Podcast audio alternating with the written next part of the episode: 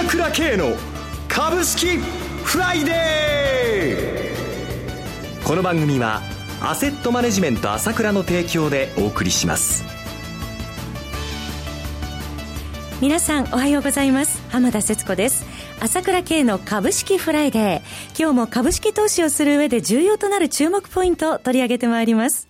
パーソナリティは、アセットマネジメント朝倉代表取締役、経済アナリストの朝倉慶さんです。朝倉さん、おはようございます。おはようございます。どうぞよろしくお願いいたします。よろしくお願いします。さて、今週の東京株式市場、朝倉さん、どのようにご覧になりましたでしょうか？すごいですね。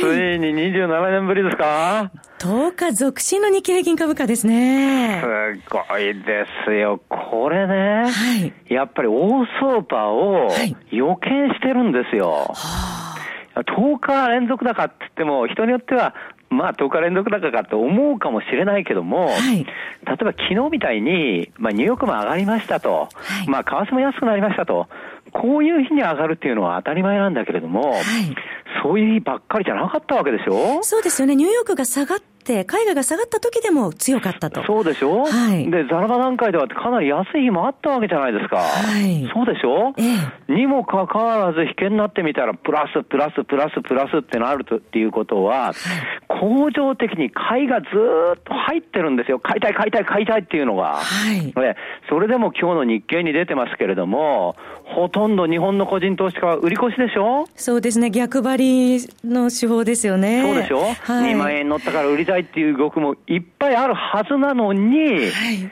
それのはずなのに、こういう現象が起きてるということなんですね。はい、えー、明らかにこれは相場が完全上行き下がってんだなと。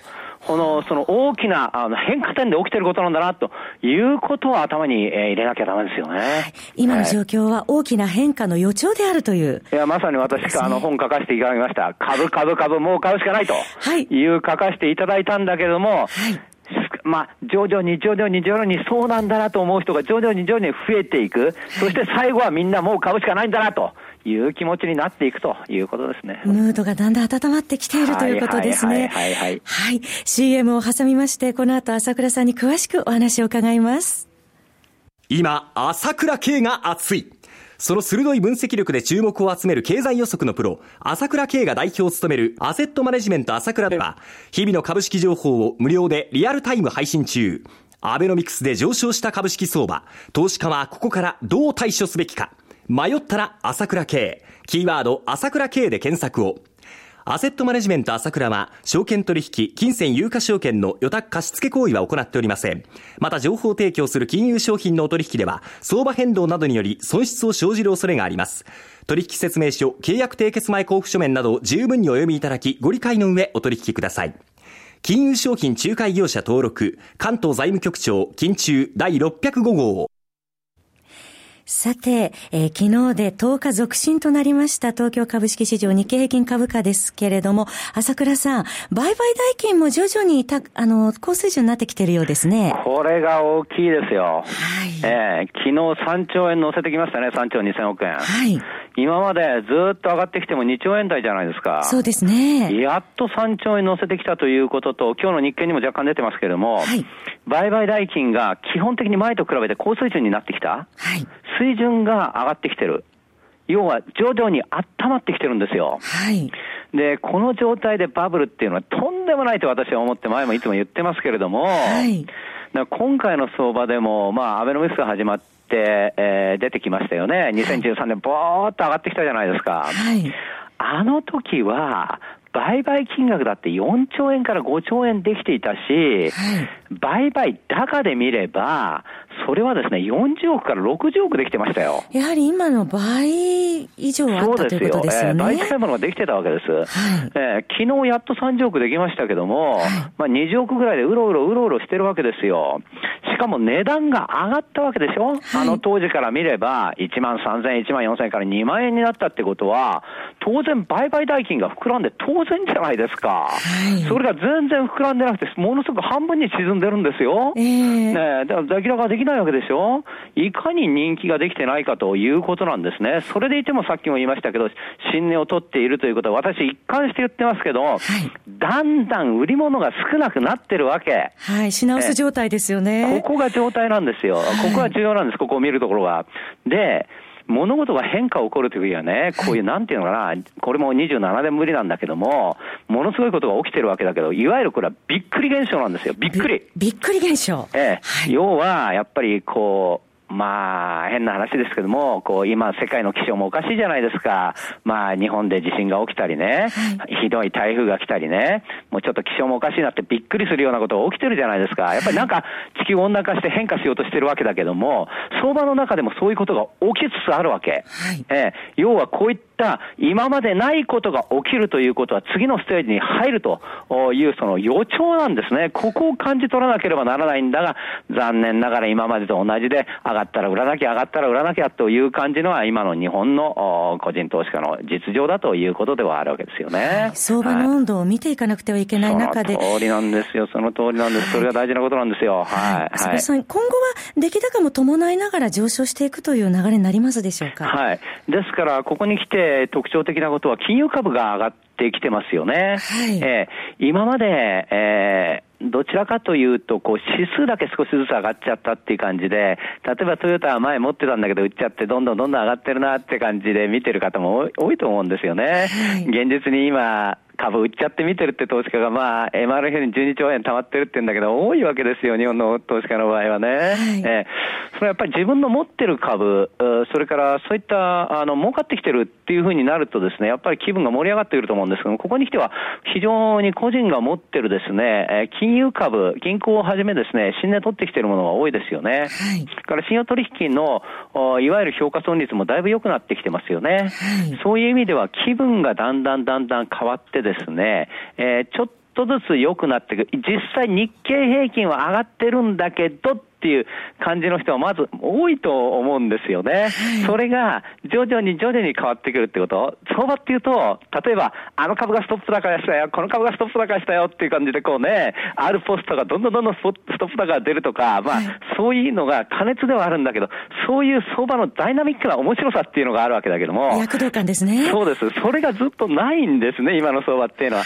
じわらじわら、じわらじわらっていう感じで、上がってるんだけども、その、なんていうんですかね、加熱してるという感じがなくて、まあ、ちょっと上がる、その人気株、ちょっとすぐ下がっちゃうっていうような感じで、はい、そのよ相場の高揚感が出てこなかったんですけれども、私はだんだんとこう煮詰まってきて、だんだんだんだんそういったですね、本来の相場の高揚感も出てきて、売買高も出てきて、えー、まあ2013年の初期のようなね、そういう相場が今度近づいてるというふうに思ってるんですよね。はい。モードが変わりつつあるということですね。何しろ安いですよ。まだ PBR1 倍割れが、まあ4割以上ですよ、日本の株は。はい。安いんだから。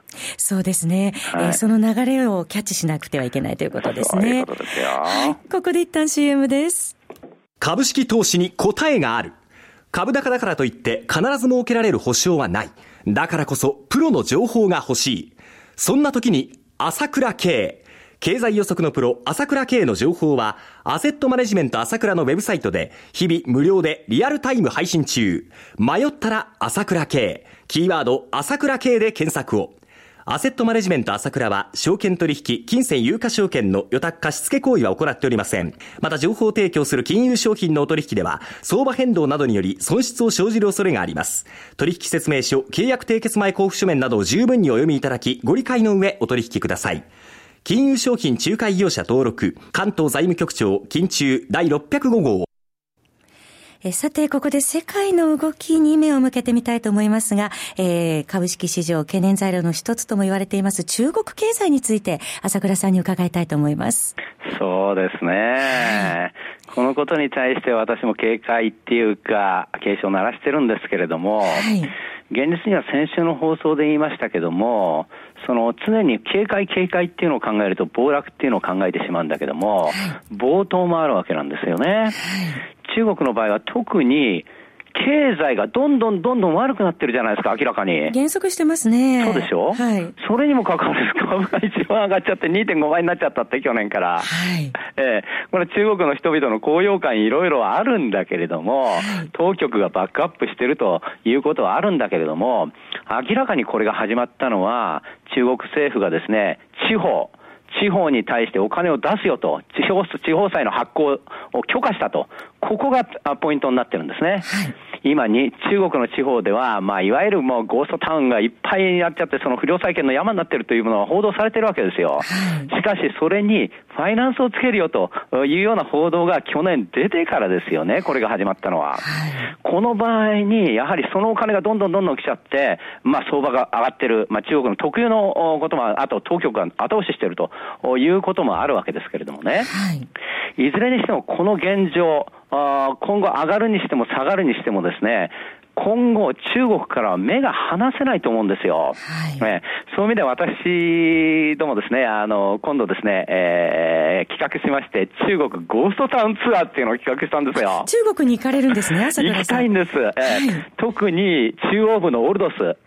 オールドスっていうと有名じゃないですか。いわゆるゴーストタウンでいっぱいマンションを建てちゃって、もう次から次へとマンションの波になって、人も住んでないのに電気がついている？北京郊外でしたっけ？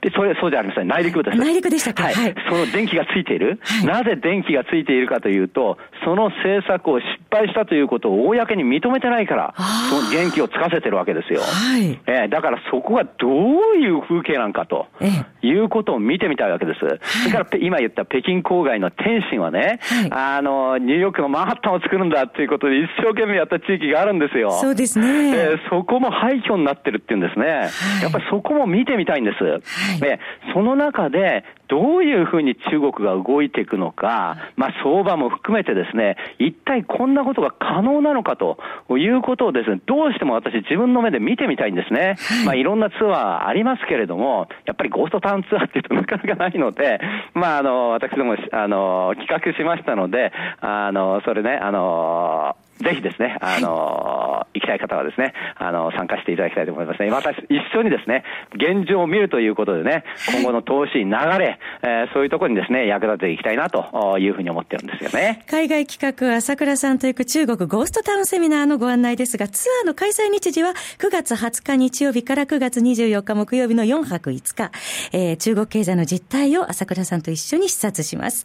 お申し込みお問い合わせは、アセットマネジメント朝倉ホームページのトップページページから朝倉さんの情報配信会社 ASK1 のバナーをクリックしてください。セミナーの詳細がご覧いただけます。えそろそろお時間が迫ってまいりました。お話はアセットマネジメント朝倉代表取締役経済アナリストの朝倉圭さんでした。私、朝倉慶が代表を務めますアセットマネジメント朝倉は SBI 証券、楽天証券への口座開設業務を行っています。私どもホームページから利用証券会社の口座を作っていただきますと、週2回無料で銘柄情報を提供するサービスがあります。ぜひご利用ください。それでは今日は週末金曜日、頑張っていきましょうこの番組は、アセットマネジメント朝倉の提供でお送りしました。最終的な投資判断は、皆様ご自身でなさってください。